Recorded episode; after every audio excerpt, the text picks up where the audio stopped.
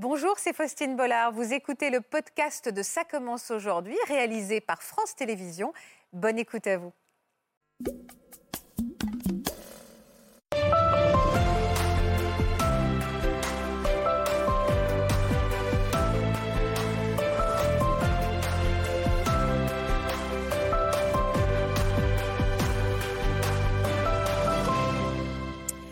Bonjour à tous et merci de nous rejoindre pour notre direct du vendredi. Après avoir exploré tout au long de cette semaine la quête du plaisir charnel avec nos invités, nous avons décidé de nous intéresser aujourd'hui à celles et ceux qui, au contraire, ont décidé de vivre sans faire l'amour.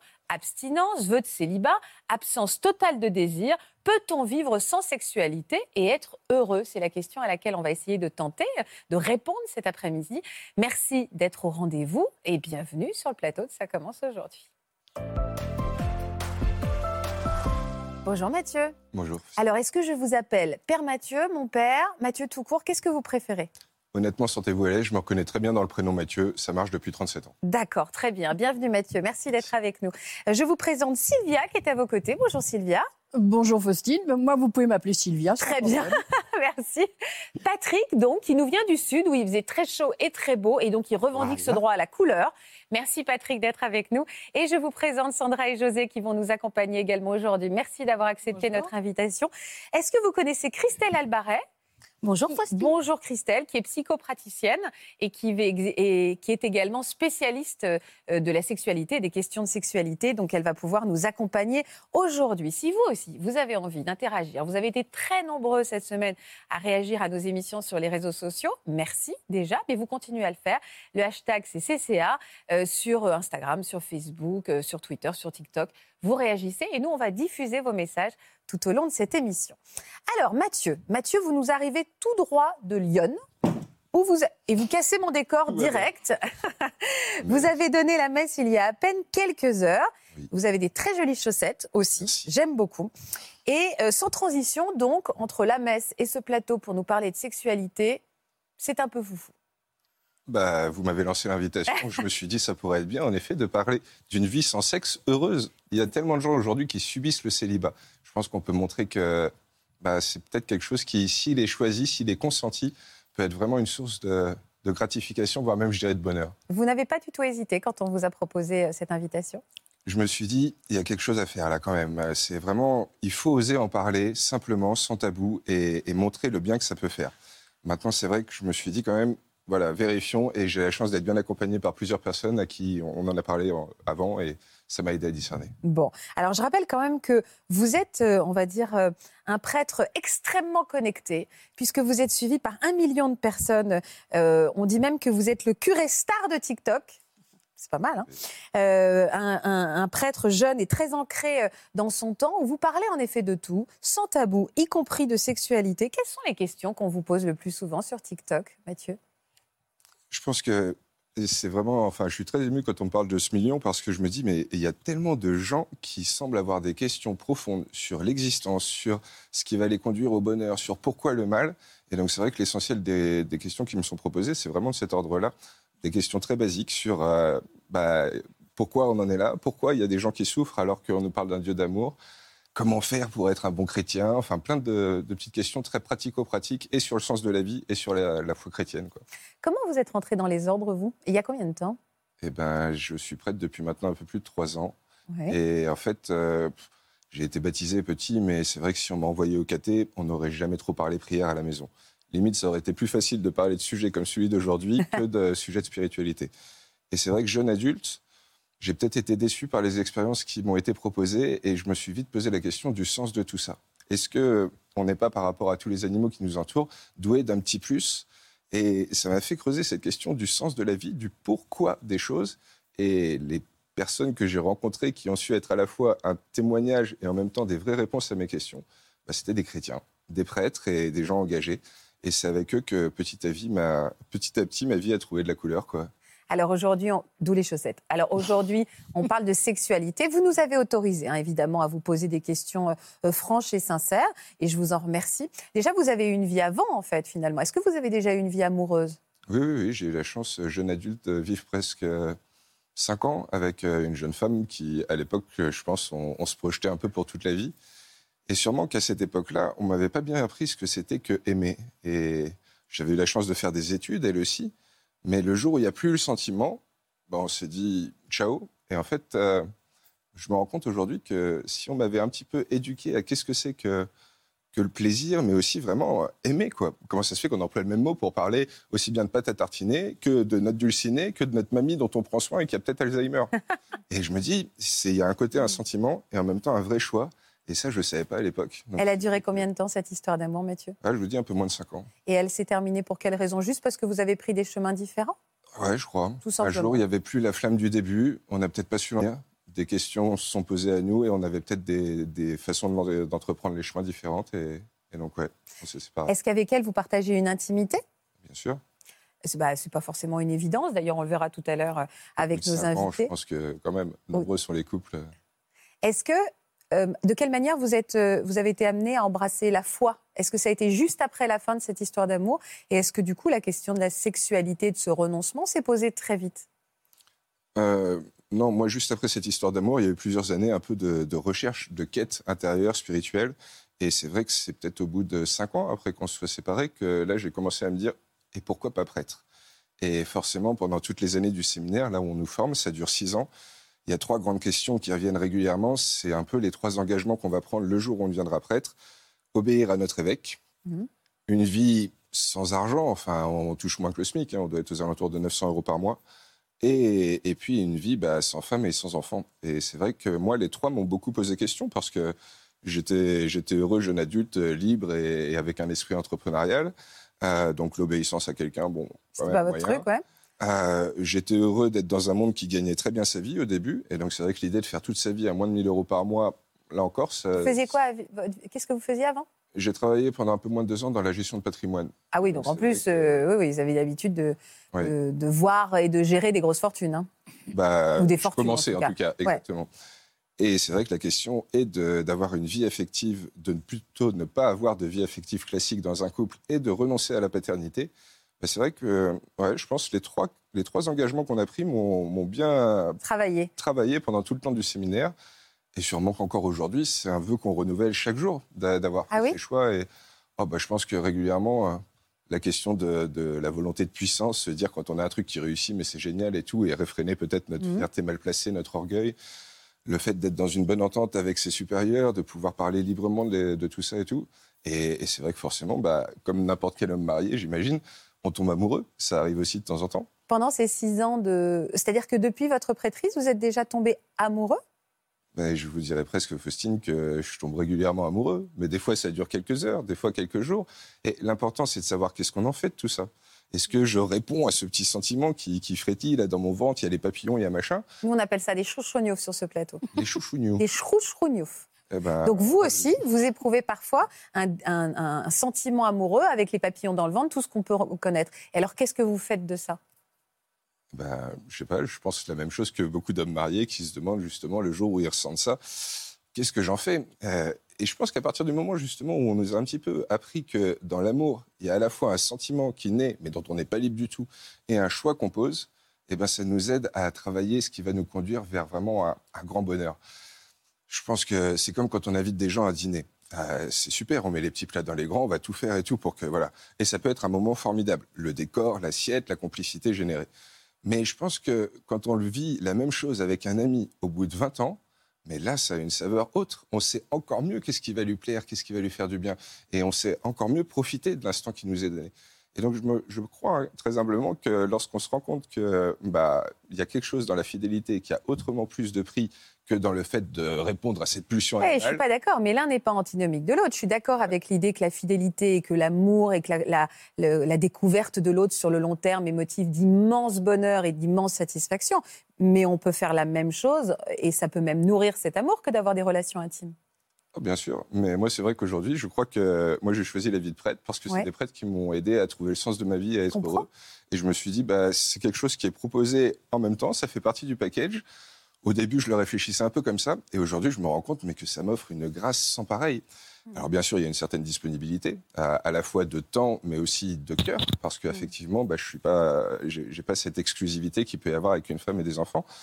Mais je crois que ça, ça creuse en moi un manque, une absence de quelque chose, qui justement m'oblige à aller vers l'autre pour réussir à pouvoir vivre de, ce, de cet amour avec un grand A. Alors moi, j'ai envie de concret. C'est-à-dire que euh, j'ai envie, par exemple, vous me dites que ça vous arrive de ressentir du désir et de tomber amoureux. Là, là, vous me dites, comme un homme marié, il y a, un, on va dire, presque une discipline pour euh, rester fidèle à vos voeux, mais on se détourne de l'objet de ce désir.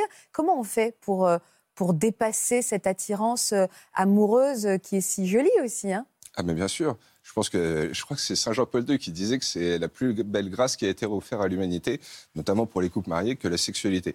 Donc ça, non, non, je pense que vous avez tout à fait raison. Mais sûrement que le meilleur moyen, quand on sent qu'on est tiraillé par quelque chose, là, il y a des zones d'ombre dans notre cœur, dans notre vie, bah, c'est pas de se centrer sur l'ombre et de chercher à la chasser. On n'y arrive pas comme ça. C'est de rajouter de la lumière. Et moi, je suis convaincu que c'est ça. Un peu comme ceux qui cherchent à arrêter de fumer. On a réussi à arrêter de fumer pendant des mois. Et puis un jour, on se retrouve un bon barbecue avec des copains et à la fin, il y en a un qui sort une boîte de petits cigarios. On en prend un. Bon, bah, est-ce ah, donc on trébuche. On trébuche. Est-ce que c'est. Voilà, qu'est-ce qu'on en fait derrière, par exemple? C'est ça la vraie question. Et, moi, je pense que on, ça peut arriver peut-être à certains de trébucher. Le plus important, c'est avant tout de se relever. Je crois que le sein. Vous trébuchez? Au niveau de la sexualité? Ouais. Bah, vous me posez une question bien audacieuse. Là. Bah je, me garderai de vous renvoyer la même interrogation. bah, ça dépend ce qu'on appelle trébucher, mais vous me dites non, parce que vous utilisez cet exemple de la cigarette. Parfois, un soir, eh ben, on va fumer une cigarette, puis le lendemain, on se dit non, non, je ne vais pas m'acheter un paquet. Ça a été un écart. Euh, l'homme est faible aussi, euh, le, le, prêtre aussi. Donc, la, alors, je vous demande si vous trébuchez. Euh, oui, alors en effet, c'est peut-être terriblement indiscret, mais est-ce que c'est une question qui se pose est-ce que c'est une lutte parfois? Parce que vous me dites, vous me dites, oui, euh, je peux avoir accès à un bonheur beaucoup plus total si j'arrive à dépasser. Vous l'exprimez beaucoup mieux que moi, mais c'est ce que je comprends. Hein. Si j'arrive à, dépasser cette pulsion entre guillemets, je peux accepter, je peux accéder à une plénitude, à un bonheur. Mais là, très concrètement, euh, comment on fait C'est de quelle façon vous pouvez le sublimer? Merci de m'aider. C'est de, quelle façon vous sublimez cette cette, ce désir qui est là et comment vous l'emmenez autre part? Voilà, comment vous faites. Non, mais comment vous. Puisqu'encore une fois, on parle de sexualité aujourd'hui, on y va, mais comment on fait pour détourner euh, cette pulsion pour la dépasser et la sublimer? Euh, Il y a une pulsion, mais cette pulsion, en fait, elle se réfère à juste une chose qui est l'amour. D'accord. Mais là, on est d'accord. On parle d'amour. C'est donne du sens à notre vie. C'est ça qui fait qu'on est prêt à mourir pour quelqu'un d'autre. Et c'est vrai que la traduction la plus animale de cet amour, c'est tout ce qu'on ressent en nous, dans notre corps, et donc la sexualité. Mais par conséquent, je pense que si on essaye, si on a fait le choix du célibat et qu'on essaye de ne pas succomber à ces tentations un peu de l'ordre de la pulsion animale, pour se centrer sur vraiment ce vers quoi ça conduit l'amour avec un grand A, mais là, on le vit autrement mieux. Et vraiment, moi, je crois que la grâce du prêtre, c'est que cette disponibilité qu'il a, ça lui offre des relations de complicité et d'exclusivité avec tous ceux qui l'entourent, qui, je pense, enfin, en tout cas, moi, c'est mon expérience, ne me font pas ressentir de manque sur, euh, sur l'aspect euh, pulsion animale charnel. Charnel, euh, d'accord, je vraiment, je crois que c'est ça. Vous n'avez pas de manque charnel Jusqu'à aujourd'hui, moi, ça doit faire à peu près 13 ans, 14 ans que je suis célibataire. D'accord, ok. Non. Non, ben voilà, elle est simple, ma question. Qu'est-ce que vous ressentez quand vous écoutez Mathieu, Sylvia? J'ai pas fini avec vous, Mathieu. Vous restez aussi avec moi. je plaisante. Sylvia, vous ressentez quoi quand vous écoutez Mathieu?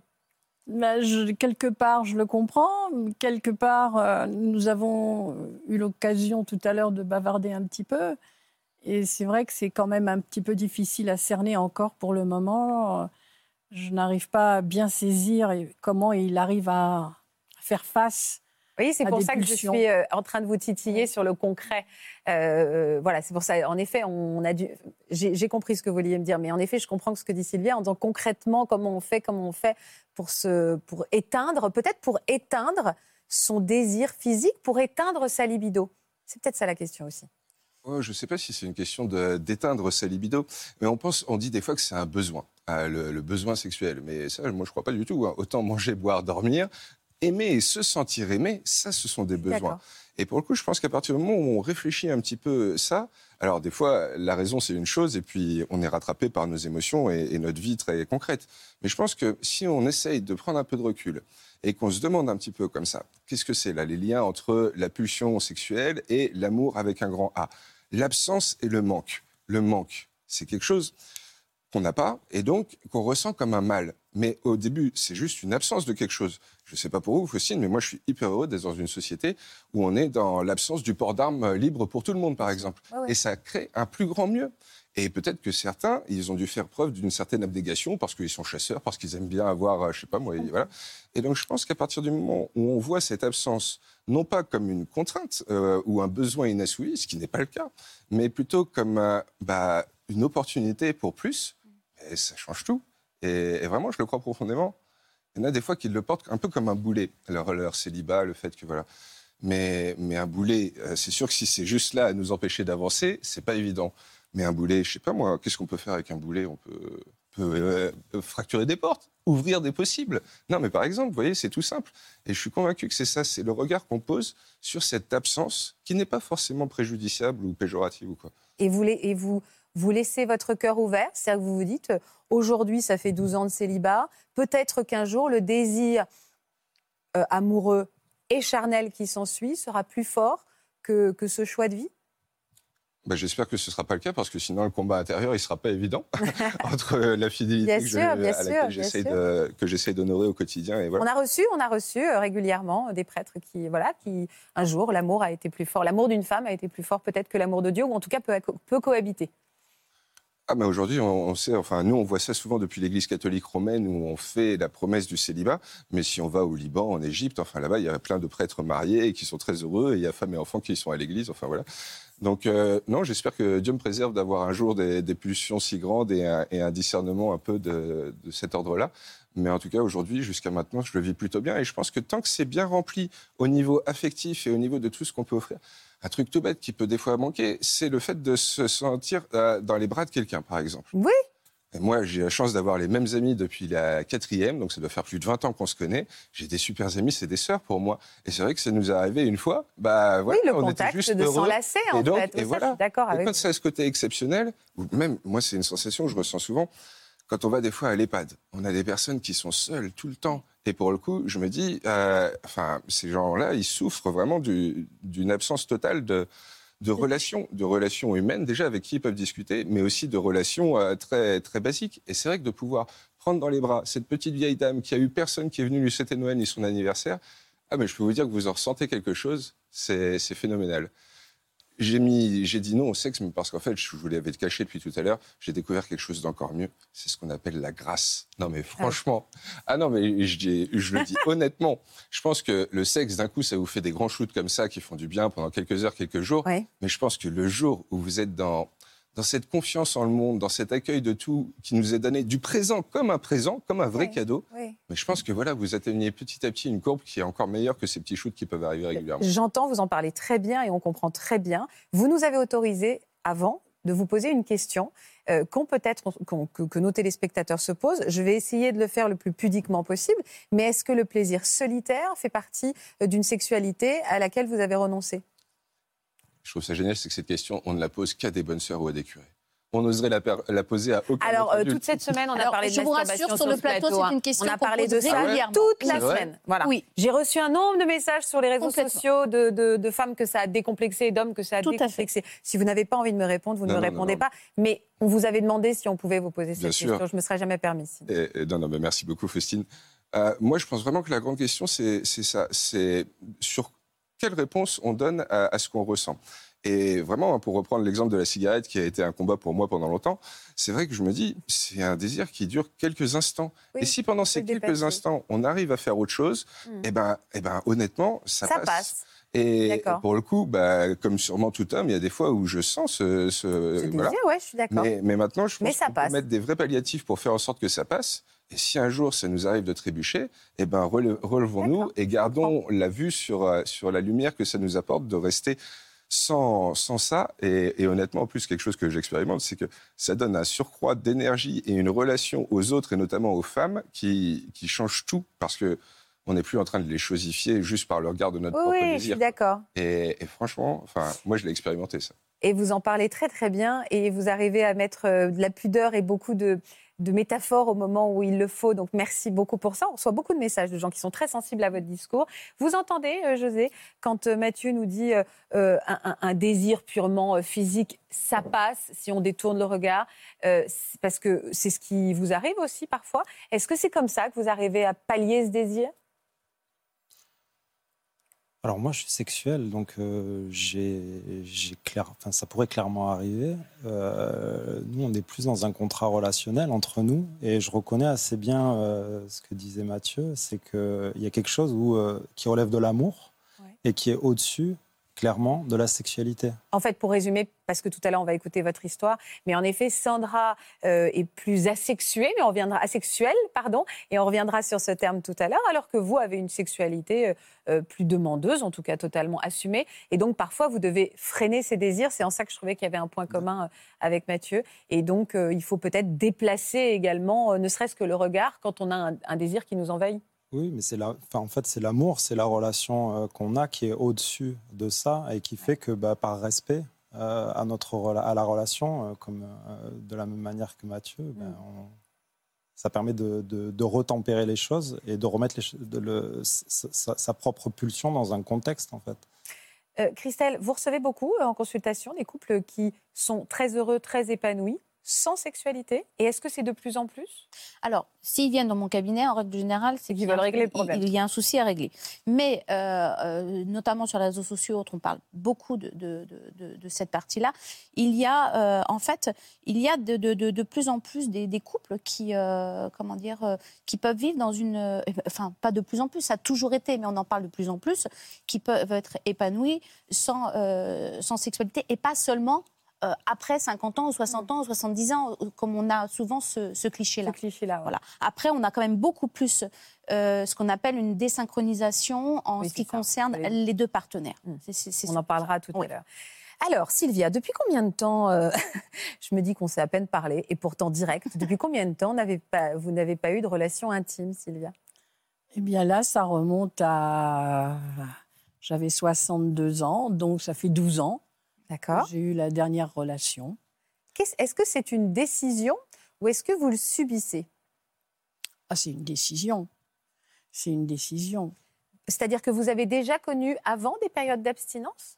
Oui, avant de 40 à 62 ans. En tout cas, vous avez bien les chiffres en tête. 22 ans, ah bah, 22 ans d'abstinence. Pour quelle raison? Et... Juste pas la bonne personne ou un rapport compliqué à la sexualité, Sylvia bah, un rapport compliqué. C'est pourquoi, justement, je voudrais revenir à ce que disaient ces messieurs, à ce que disaient Mathieu et José.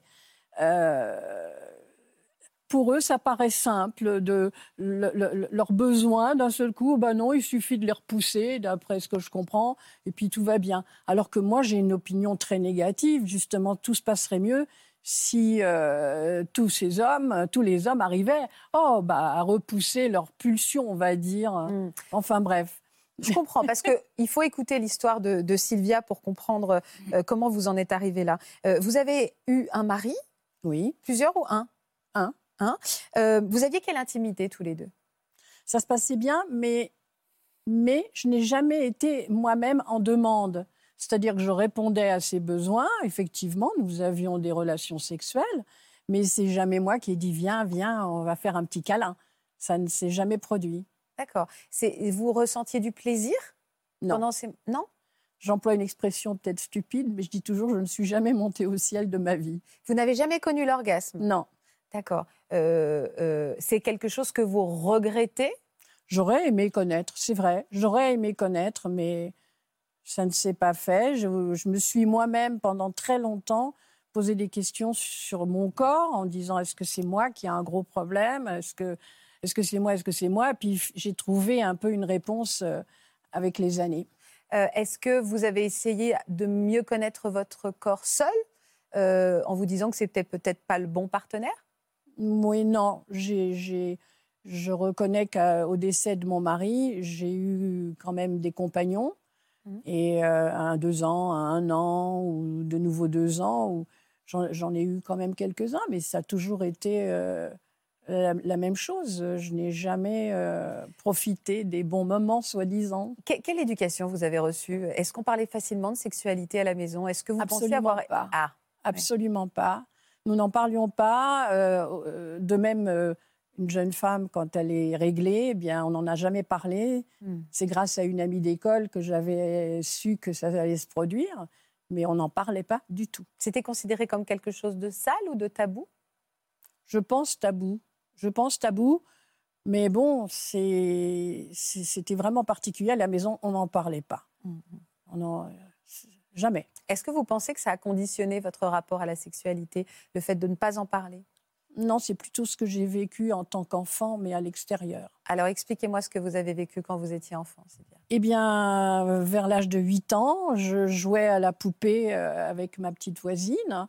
Et le monsieur à côté, eh bien, il a ouvert son pantalon et puis il nous a étalé euh, son matériel dont il profitait. Et c'est un choc parce que, comme je dis toujours, à l'époque, il n'y avait pas euh, de télévision, même. De réseaux sociaux, il n'y avait pas de réseau, il n'y avait rien. On ne savait même pas comment c'était fait. Bah oui. Et en plus, on n'en parlait pas chez vous. Et on n'en parlait pas. Donc, je, me rappelle une chose, oui, j'ai dit beaucoup de gros mots ce jour-là, mais parce que je l'ai traité de, tout ce qu'on peut, parce que bah, il y, a le choc. Vous voyez le monsieur à côté, et puis qui vous montre tout ça. Pas vous, Patrick. Hein. je vous pardon. Et, c'est vrai que là. C'est-à-dire que votre premier rapport, enfin votre premier contact avec un, sexe d'homme a été quelque chose qui vous a dégoûté, euh, qui n'était pas un choix, et ça a été très intrusif. Et c'était violent. Oui. Et ça, ça peut conditionner une sexualité à vie après? Ça peut créer en effet, bien entendu, un traumatisme qui va avoir une influence sur la sexualité euh, sur, le, sur le long terme, tout en ayant le sentiment que c'est pas important, parce que c'est tout ça en plus qui, qui se, qui se met en place, mais, euh, mais euh, le, comment dire, le, le, cerveau et le corps vont faire une sorte d'association de, entre le choc du moment avec ce sentiment d'insécurité et de danger, et donc d'associer le sexe de l'homme et, et, cette, cette intimité mmh. imposée à, un traumatisme, à un danger, et on n'a pas envie, on le rejette. Tout simplement. Oui, mais ce que j'aimerais ajouter, c'est que ça n'a pas été un cas unique. C'est que malheureusement, j'en ai vu des dizaines alors attendez, il faut m'expliquer ça. Vous avez vu des dizaines d'exhibitionnistes? Exact. Dans quelles circonstances? Tout le temps. Alors j'habitais, d'accord, mais à l'époque, il n'y en avait pas comme aujourd'hui, d'après ce que j'entends. J'habitais près du bois de Boulogne, hmm. mais euh, près des lacs. Hein. mais donc, je, quand on se promenait ou n'importe, euh, bah, les messieurs, ils ouvraient leur manteau, ils vous sifflaient, etc. Donc j'en ai vu, mais même plus tard, même à l'adolescence, euh, j'allais faire du patin à glace à Boulogne. Je prenais un peu, le, je prenais le, métro. Bah, vous voyez le monsieur qui lit son journal et qui le pousse et toc toc. Oui, euh, c'est-à-dire que oui, il y a quelque chose de l'ordre dire poursuivi, mais harcelé. Donc vous n'avez jamais associé le sexe de l'homme et tout simplement l'amour à quelque chose de doux, de tendre. C'est presque comme si vous aviez vu des films pornographiques toute votre vie et que vous ne connaissiez que ça, quoi. Mais même, c'est, ce qui est même difficile, c'est qu'en plus de voir des sexes comme ça, c'est choquant. Et j'en, ai fait, euh, pour moi, un objet affreux. Un dégoût. Dégoûtant. Hmm. Alors, puisque vous avez, vous avez, vous racontez très bien votre histoire, vous avez une très bonne lecture et vous l'avez complètement identifiée. Qu'est-ce qui fait qu'à un moment, on ne se dit pas, euh, bon, bah, je comprends d'où vient mon problème, il y a un choix, c'est le renoncement, puis il y a peut-être le choix de l'épanouissement possible maintenant que j'ai le puzzle de ma vie. Et si j'essayais de me réconcilier avec, euh, avec l'acte sexuel? Non. Alors là, maintenant, je vais avoir un autre débat. C'est que j'ai, malheureusement, peut-être, messieurs, j'ai une très mauvaise opinion de l'homme. Bah, évidemment, avec ce que vous nous avez raconté, je comprends très bien. Pour moi, l'homme, l'homme, j'ai constaté toute ma vie, au fur et à mesure des années qui passaient, pour moi, l'homme, euh, vilaine expression, est un animal. Alors Mathieu, pardonnez-moi hein, ce langage. L'homme est un animal, c'est-à-dire que rare, je pense que ça doit exister, mais ils sont rares. Bah, votre les mari qui peuvent résister ah à, des pulsions, justement. Et, c'est là le problème. Et moi, j'ai constaté avec le temps, ben, les relations que j'ai eues, j'étais toujours trompée j'ai constaté, je ne devrais pas m'en vanter, mais dans ma famille, que ce soit mon père, que ce soit les grands-pères, ils ont toujours trompé. Quand je fais le bilan, maintenant. Il n'y a pas que les hommes, hein, il y a les femmes qui trompent, on en parle aussi sur ce plateau. Hein. Ben, je ne pense pas qu'à ma génération, ça se passait. Pour moi, euh, ça, n'existait pas. J'en ai parlé avec des, des amis âgés de mon âge. Non, c'était pas, c'était pas du côté féminin. Donc ce rejet de, de certains hommes, puisque évidemment, je ne peux pas ah abonder dans votre sens, bah peut-être certains hommes, euh, vous, enfin, vous a aujourd'hui vous fait entièrement renoncer à quelconque relation amoureuse. Amoureuse, alors on est en train de, basculer. C'est-à-dire que moi, moi j'aimerais avoir un compagnon pour faire des câlins, pour s'embrasser, pour être serré dans les bras, pour aller se promener main dans la main. Ça, j'en rêve.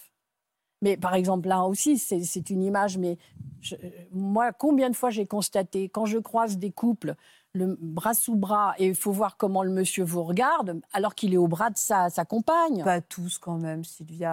Ah bah alors c'est que quand j'étais jeune, j'étais jolie. Bon, vous l'êtes toujours. Mais c'est gentil, mais ça s'est toujours produit. Mais bon, euh, Il n'y a jamais un homme qui a trouvé grâce à vos yeux? Un homme que vous avez, ne serait-ce que votre mari en fait hein, euh? bah, Mon mari, je ne sais pas. Je ne sais pas. Je sais qu'un jour, je lui ai demandé s'il m'avait trompé. Et, il, a une réponse magnifique quelque part parce qu'il dit si je n'avais pas été malade, je ne sais pas quel homme j'aurais été. Hmm.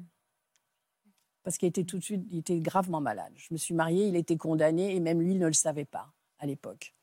C'est terrible parce que quand je, vous trouve en effet très très honnête, hein, j'aurais presque envie, euh, Mathieu, mais bon, j'aurais presque envie de, de, de, se dire, bah voilà, il vous faut presque une thérapie parce que moi j'ai pas envie que, j'ai pas envie, je m'implique beaucoup, mais on n'a pas envie de, me, de dire que vous alliez, que vous allez euh, finir votre vie euh, seul sans même avoir, avoir connu ça. Je vous parle juste une relation épanouissante et aussi charnellement. Euh, vous avez renoncé, vous avez fait un deuil de ça. Mais c'est pas que le deuil, c'est un dégoût. Ah oui, on en est toujours là. C'est ça qui est grave, c'est un dégoût. Et ça, ça se guérit pas selon vous Une bonne thérapeutique, une grande thérapie avec une grande réflexion? Non, je ne cherche même pas à guérir de ça. Ça ne me manque pas. Ça ne vous manque pas. Ça, ne me manque pas.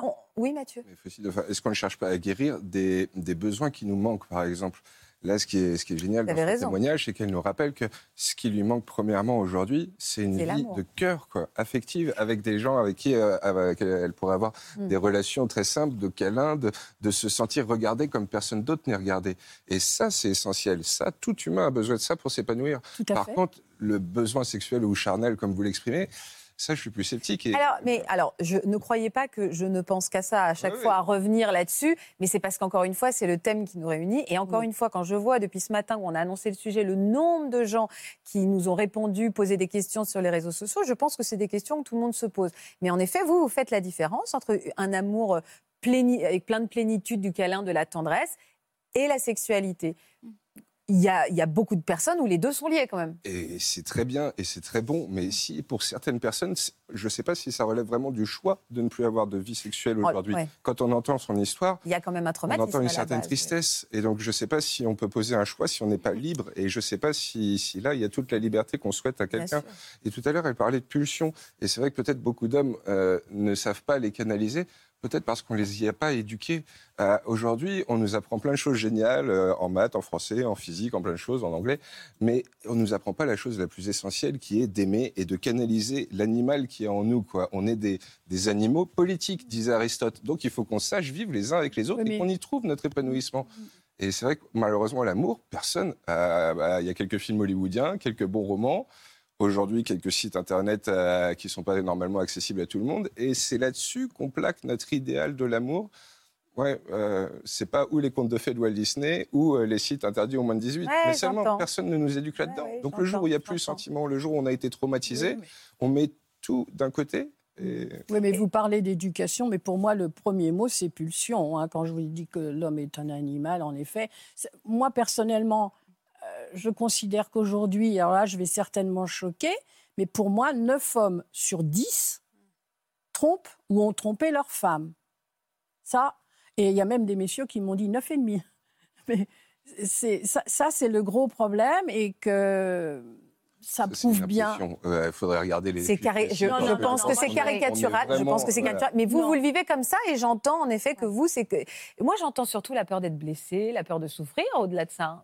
Euh, il y a, une, y a une, insécurité, euh, une insécurité très importante pour, pour vous, Sylvia, bien entendu, et qui doit être respectée, mais qui n'a jamais été cicatrisée. C'est-à-dire que malheureusement, ça s'est enquisté avec des, des rencontres d'hommes qui ont pu vous respecter, mais qui n'étaient pas, euh, comment dire, vous n'avez pas pu pu aller à la découverte véritablement de l'épanouissement sexuel. Donc ça a renforcé votre croyance, d'une part. Et puis, il y avait peut-être, euh, vous faisiez peut-être par exemple l'amour avec votre mari, euh, mais pour lui faire plaisir, ou parce que ça se fait comme ça, parce qu'il faut le faire.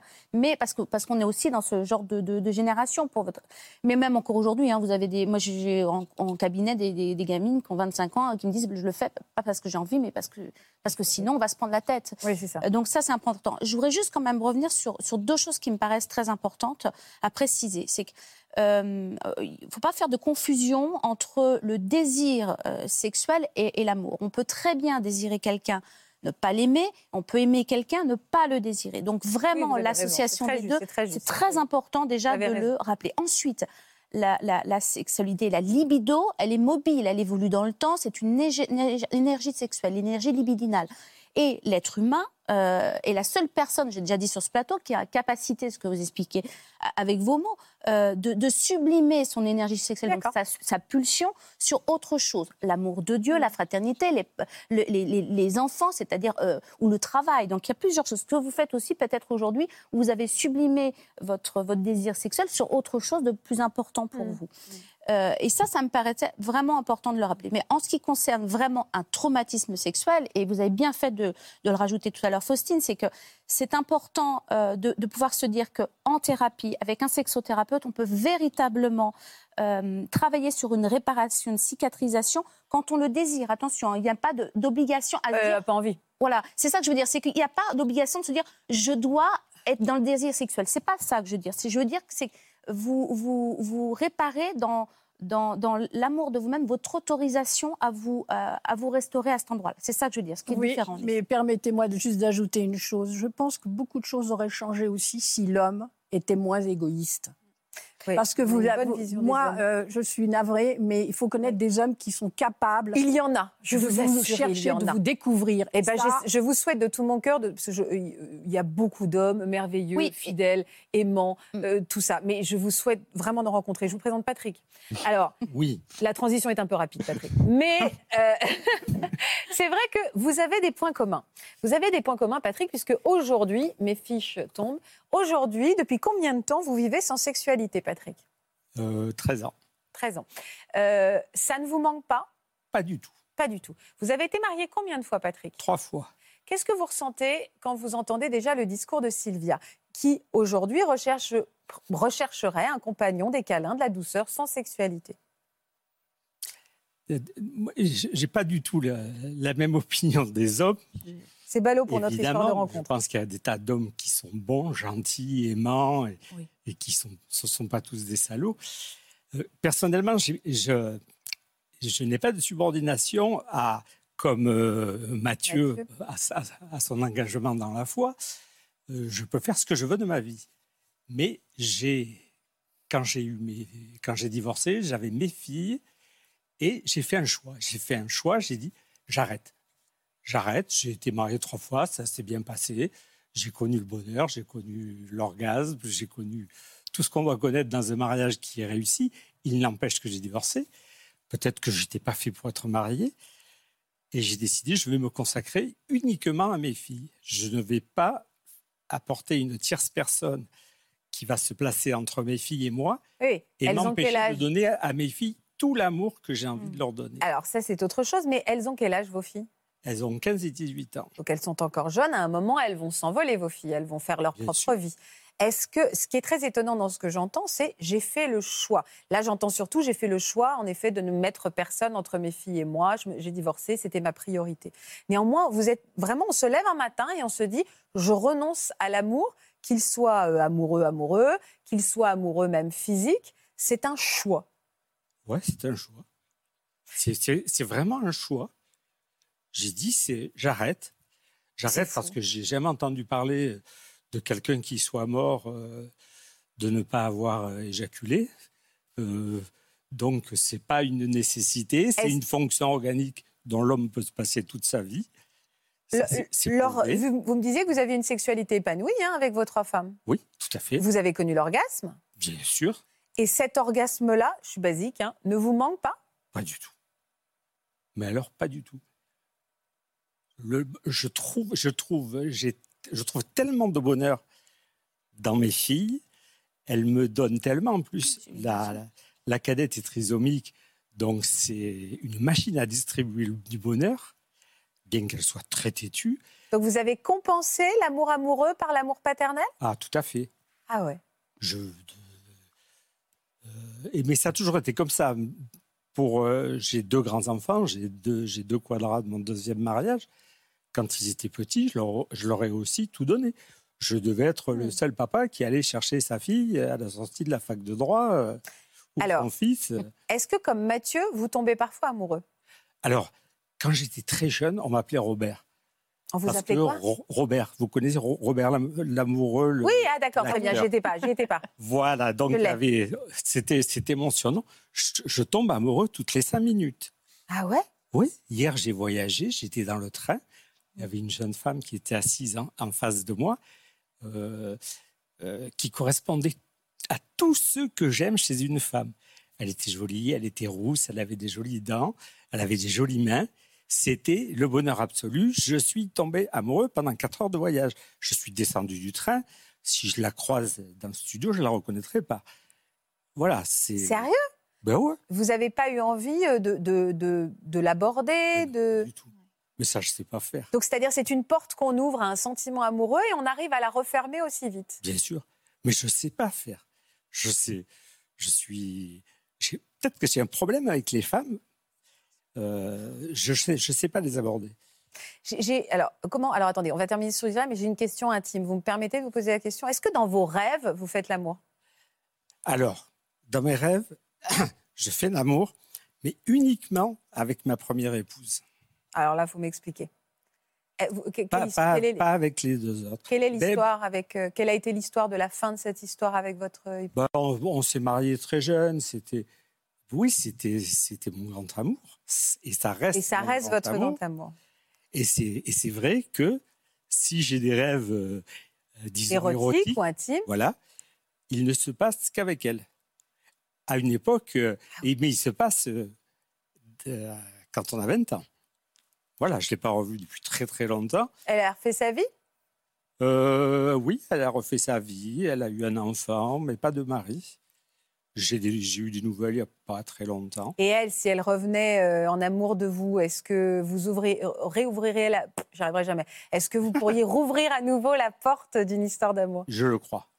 Ah bah alors c'est ça le sujet. Il est là le sujet, Patrick, c'est que... Je, je, le pense. Oui, mais je le pense, mais je Vous n'avez pas digéré cette séparation non. Vous êtes encore amoureux d'elle Oui. Donc vous préservez pour cet amour euh, que vous aimez encore. Elle va le savoir là. Hein oh, je ne sais pas si elle regarde la télé. Croyez-moi, elle va le savoir. Il y a toujours des bonnes âmes qui vont dire Attends, t'as pas vu euh, Patrick à la télé? Non, mais je, l'ai revu. Hein, je l'ai revu. On s'est croisés euh, par hasard. Eh ben, elle est là. Non, je plaisante. on s'est croisés par hasard longtemps après avoir divorcé. Et puis on s'est dit bonjour, ça s'est arrêté là. Et puis on s'est recroisés quelques temps après. Elle dit c'est quand même trop bête, on a quand même euh, vécu une histoire d'amour, on s'est mariés. Euh, ce serait bien qu'on se revoie. Donc elle, si elle était à nouveau amoureuse de vous et qu'elle voulait refaire l'amour avec vous, là, vous pourriez vous rouvrir à cette sexualité? Alors la question est, euh, j'ai 73 ans, euh, Est-ce que je peux encore Je pense que ça marche encore. Ah oui, ça marche encore. je pense que ça marche encore. Jusqu'à quel âge ça peut... Non, pas du tout. Mais là, on voit que dans les deux, les deux cas, enfin pas cas, hein, pardon, le, témoignage de Sylvia, les deux configurations de Sylvia et Patrick, il y a quand même visiblement un chagrin d'amour non digéré, et presque on se préserve pour la femme qu'on aime, et un traumatisme réel qui empêche. On verra tout à l'heure avec Sandra qu'il y a parfois des choix non explicables, mais où oui, on, état d'être. Je crois qu'on ne peut pas faire euh, l'économie de se dire que euh, nous sommes, euh, nous, sommes aussi portés par nos émotions, par nos sensations, et que bien entendu, euh, quand, on, quand, on, quand on aime, quand on est blessé en amour ou quand on est traumatisé à, l'endroit de, de, soi, de, son, de comment dire, sa protection physique. Bien entendu, ça va avoir une incidence sur notre sexualité, mais parce qu'aussi ça a une incidence sur nous-mêmes, mm. qui je suis, comment j'ai envie de relationner. Enfin, mm. c'est tout un, un, tout un cheminement. Donc, bien entendu, euh, justement, on n'est pas juste des animaux, on a, on a un cœur, on a une, on a une sensation, on a... Et, puis, surtout, surtout, surtout, ça évolue dans le temps, je l'ai dit tout à l'heure, c'est qu'en fait, on ne peut pas dire, aujourd'hui, c'est comme ça et ça sera comme ça pour les 50 prochaines années. Ce n'est pas vrai. C'est vraiment quelque chose qui, qui est mobile et c'est tant mieux. Ça veut dire qu'on n'a pas euh, on pas tout le contrôle là-dessus, ça peut évoluer. On est d'accord, depuis tout à l'heure, on parle un peu de pulsion. Mm. Et en effet, il faut faire la différence aussi.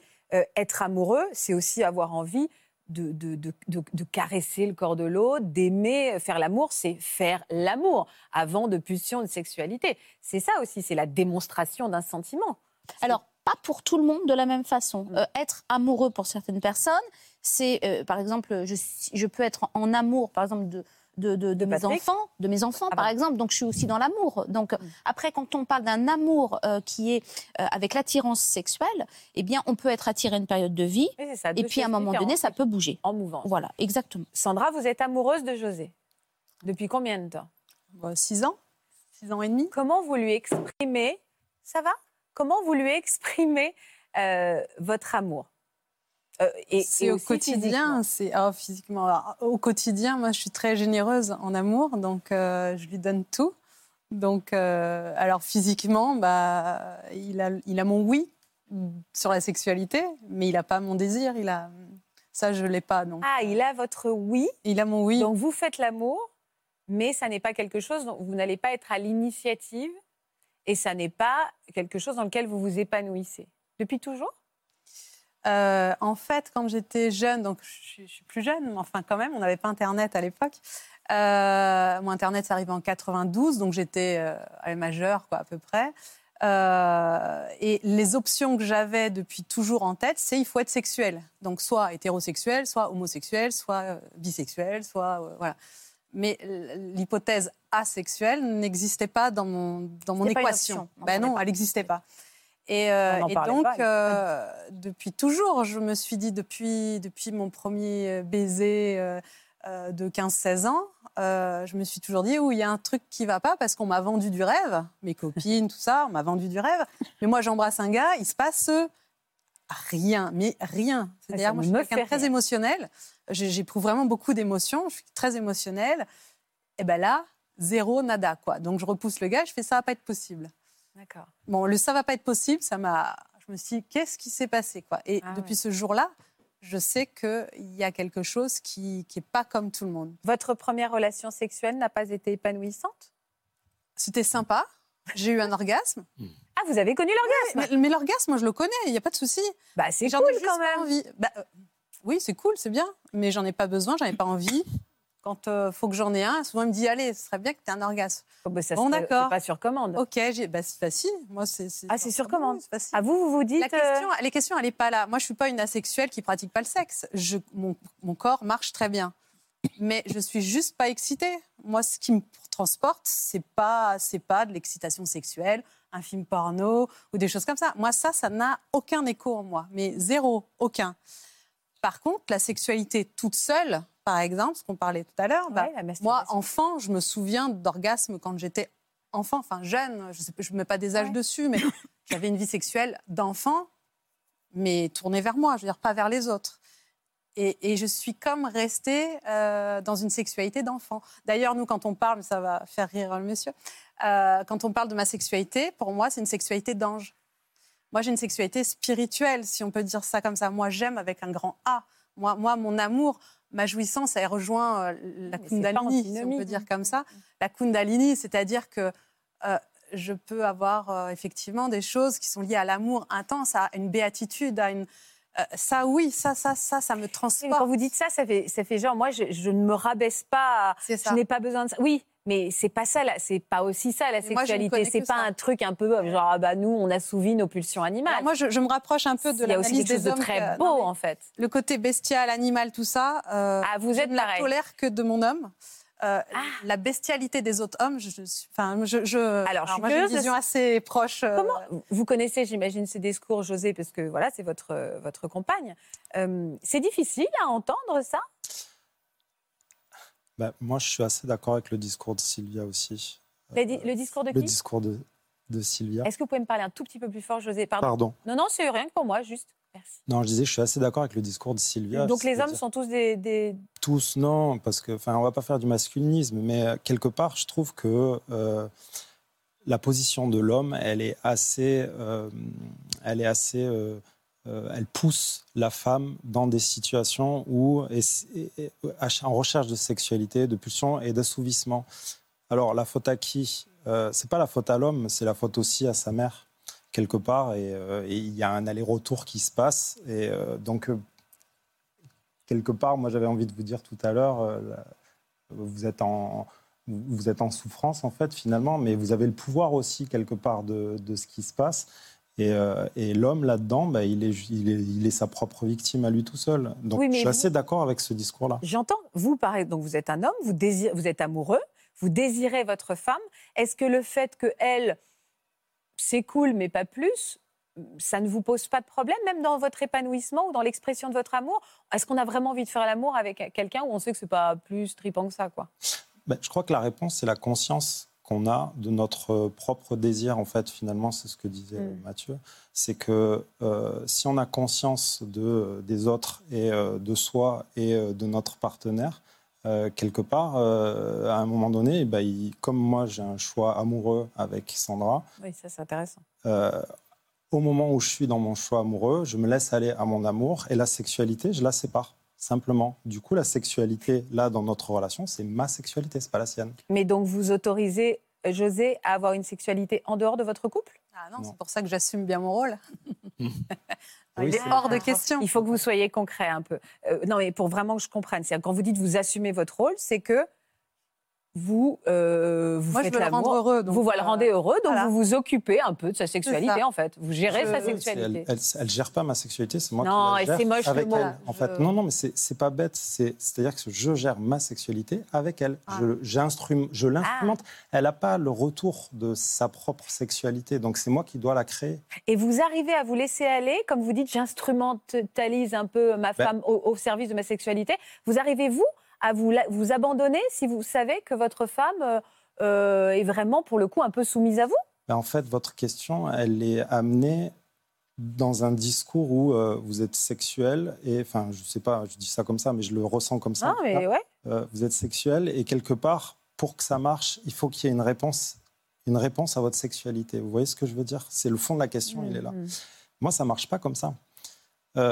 J'ai ma propre sexualité elle, elle n'a pas de sexualité et je dois répondre à ma sexualité.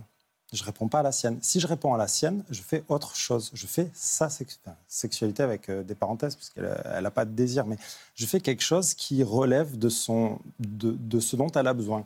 Les câlins, euh, cet amour, c'est quelque chose qui est au-delà de ça, qui l'amène dans des états où, euh, bah, si elle arrivera proche d'un orgasme, elle va être complètement elle va pleurer, elle va. Enfin, je veux dire, c'est des émotions incroyables. Et vous arrivez à, atteindre l'orgasme sans sexualité? Elle est bizarre ma question, mais.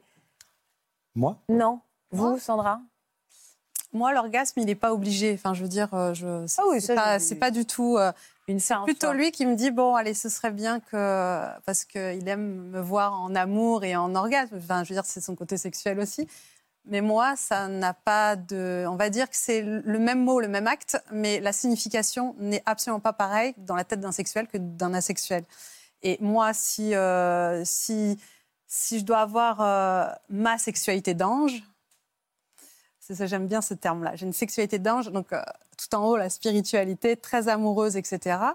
Euh, il va m'apporter ça, mais il ne sera pas dans son désir à lui, parce que s'il est dans le désir sexuel, on n'est pas du tout sur la même longueur d'onde. Donc, dans notre couple, c'est soit pour moi. Ah, c'est soit pour moi, soit pour moi, soit pour lui. Soit pour lui. Il on ne peut pas faire l'amour ensemble. Mais comme eh, ça ressemble, euh, pardon, mais ça ressemble à quoi C'est quoi une sexualité d'ange, quoi? Je suis eh désolée, mais je comprends pas. Si on peut éviter euh, les pénétrations, d'accord, bah ça c'est clair. Tout ce qui est, en fait, il doit me dire des mots d'amour. Il doit, me transporter, il doit me dire qu'il me regarde et qu'il m'aime et qui, en fait, c'est plus, c'est vraiment une. D'accord, ça j'ai compris. Je, je jouis de votre amour, c'est très spirituel. Vous jouissez de votre amour et votre corps ne, ne suit pas votre esprit parfois? Mais il, va, il, jouit physiquement, mais le motif de cette jouissance n'est pas l'excitation. Eh ben là, c'est très clair. Tantrique, c'est tantrique. Voilà, ça oui. Par contre, ça m'arrive pas tous les jours parce que moi, ça me met dans des états. Euh, C'est-à-dire Enfin, je veux dire, je peux pleurer avant, un quart d'heure avant, le temps ah que ça monte. Si je pleure pendant, je pleure un quart d'heure après. Et en fait, dès qu'il m'adresse la parole, qu'il me regarde, je pleure d'amour. Donc, je suis en, état tellement. Euh, de trans. Oui, oui. Donc, c'est des choses qu'il ne faut pas que ce soit souvent parce que, voilà. Donc, en fait, on fait beaucoup plus son mode à lui, donc une sexualité bestiale, forte, enfin tout ça. Ah, mais vous le dites, ça n'a pas l'air sympa, hein Non. Ah bah non, je Comment ça, non, c'est pas sympa. C'est pas, bah, pas, sympa, il n'a pas un amour sympa. C'est ce qui m'intéresse, justement. Mais bon, pas, moi, ça ne me dérange pas. Moi, ah, oui, ça... Il m'a mon oui pour euh, tout ce qu'il veut, il n'y a pas de souci. La seule chose, c'est qu'il n'a pas mon oui pour des autres femmes. Voilà, c'est moi. C'est combien de temps que vous êtes ensemble Six ans et demi. Et vous faites l'amour euh, à quelle fréquence, à sa façon bah, Quand il veut. Quand il veut Ah oui. Ah, c'est cool. Mais euh, c'est ah, à dire. Non, mais pour que je me rende compte. Parce que vous, on parle d'amour, mais on parle aussi de. Euh, vous vous mettez au service de son désir. Mmh. Mais moi, j'ai pas de. Mais c'est consenti, tout est consenti. Ah, heureusement, oui, ça c'est un point important. C'est très très important. C'est très important, ça quand mmh. même, euh, de, de, dire on est bien dans le consentement. S'il y a des fois où je suis pas bien psychiquement, psychologiquement, parce qu'il m'arrive un truc dans la vie, je veux dire, euh, Lia, il va le sentir et c'est lui qui met le, le, frein. Enfin, je veux dire, euh, on a un mode relationnel qui est vraiment sur euh, la connexion à l'autre. Donc, euh, s'il me sent plus à, me sent plus à être dans ma sexualité, ce sera la mienne. S'il sent qu'il peut aller dans la sienne, il va dans la sienne. Et après, on a des dosages et des codes couleurs sur euh, comment tu te sens. Enfin, je vérifie. C'est quoi les codes couleurs? Eh ben, on a un code couleur beige, je m'ennuie. Vert, ça va, c'est large. Vas-y, continue, euh, c'est large, c'est bon. Orange, ça commence à être dur physiquement pour moi ou psychologiquement. Rouge, on approche les limites. Alors, mon grand problème, mais qui n'est pas un problème, puisque c'est consenti, c'est que lui, il aime les zones rouges ou, noires. Donc, euh, il aime bien me pousser. Mais euh, dans l'absolu, l'amour. Et pendant que vous faites l'amour, vous lui dites zone rouge, zone noire, zone, beige Il me dit couleur. Il me dit couleur et je dis rouge ou beige. Beige, des fois, je l'embête. En fait, il faut qu'il y ait une relation de jeu dans notre truc, parce que sinon. Ah, mais je juge pas, c'est juste, j'avais jamais entendu parler de ça, et je juge pas du tout. Je trouve que vous vous êtes trouvé, vous avez ah votre équilibre, vous êtes heureux. J'avais jamais entendu ça. Donc en fait, lui, il est sexuel normal. Donc pour lui, à la base, euh, il devait avoir une relation avec une fille sexuelle, genre, dans son schéma normal. Sauf que moi, il voit que j'ai pas le désir, donc j'ai pas l'envie. Il peut pas me faire monter, il peut pas me faire. Enfin, tout ça, moi, ce et ça fait pas mal parfois de faire l'amour sans désir? Pardon? Ah ben si, bien sûr. Un côté euh, maso peut-être. Euh, la question, elle est, en fait, elle est, enfin moi, ça, tout ça, ça c'est pas la question en fait. Moi, je suis généreuse dans mon, dans mon. Oui, vous êtes. Euh, je suis, dans, généreuse. C'est un acte d'amour, de son plaisir. C'est un don de moi. Et puis voilà. Par contre, quand on arrive à des limites, ben là, je dis là rouge ou là, et hop, il, il gère en fait. D'accord. Donc, on, vu que je peux pas gérer euh, je pense qu'il y a beaucoup d'actes sexuels qui, même pour un sexuel, font mal, mais vu qu'ils sont excités, ça passe dans l'excitation. Moi, j'ai pas ce, truc-là. Donc, c'est mes codes couleurs et ils gèrent. José, il, me reste 30 secondes, dites-moi. En fait, c'est un équilibre à trouver. C'est-à-dire que je prends et, euh, et elle, elle doit, je dois pouvoir lui donner pour qu'elle ait un contre, une contrepartie. Et cette contrepartie, c'est justement d'être respectueux de ce qu'elle est finalement et d'être un homme équilibré. Je suis assouvi donc, je n'ai pas besoin d'agresser de, les autres. Eh bien, écoutez, je vais beaucoup réfléchir après tout ce que vous nous avez dit. Je pense que beaucoup d'entre vous également. On a appris beaucoup de choses. Merci de votre sincérité, vraiment, de votre authenticité, de votre franchise. Euh, je rappelle votre livre, euh, Mon père, croire, ça ne sert à rien et pourtant ça change tout. Voilà le livre. Je sais que vous êtes encore une fois énormément suivi et je pense qu'on prendra beaucoup de plaisir à vous lire également. Merci à tous. Merci Christelle. Merci. Merci à tous pour votre fidélité. Lundi, euh, on part en vacances, mais des vacances qui tournent mal. Vous allez voir, c'est une émission très très forte qui vous attend. Je vous embrasse très fort, je vous souhaite un très bon week-end sur France 2. Merci d'avoir été avec nous toute cette semaine et on continue, on ne se quitte pas. Je vous embrasse. Merci. Voilà, j'espère que ce podcast de Ça commence aujourd'hui vous a plu. Si c'est le cas, n'hésitez pas à vous abonner. Vous pouvez également retrouver l'intégralité de nos émissions sur France.tv.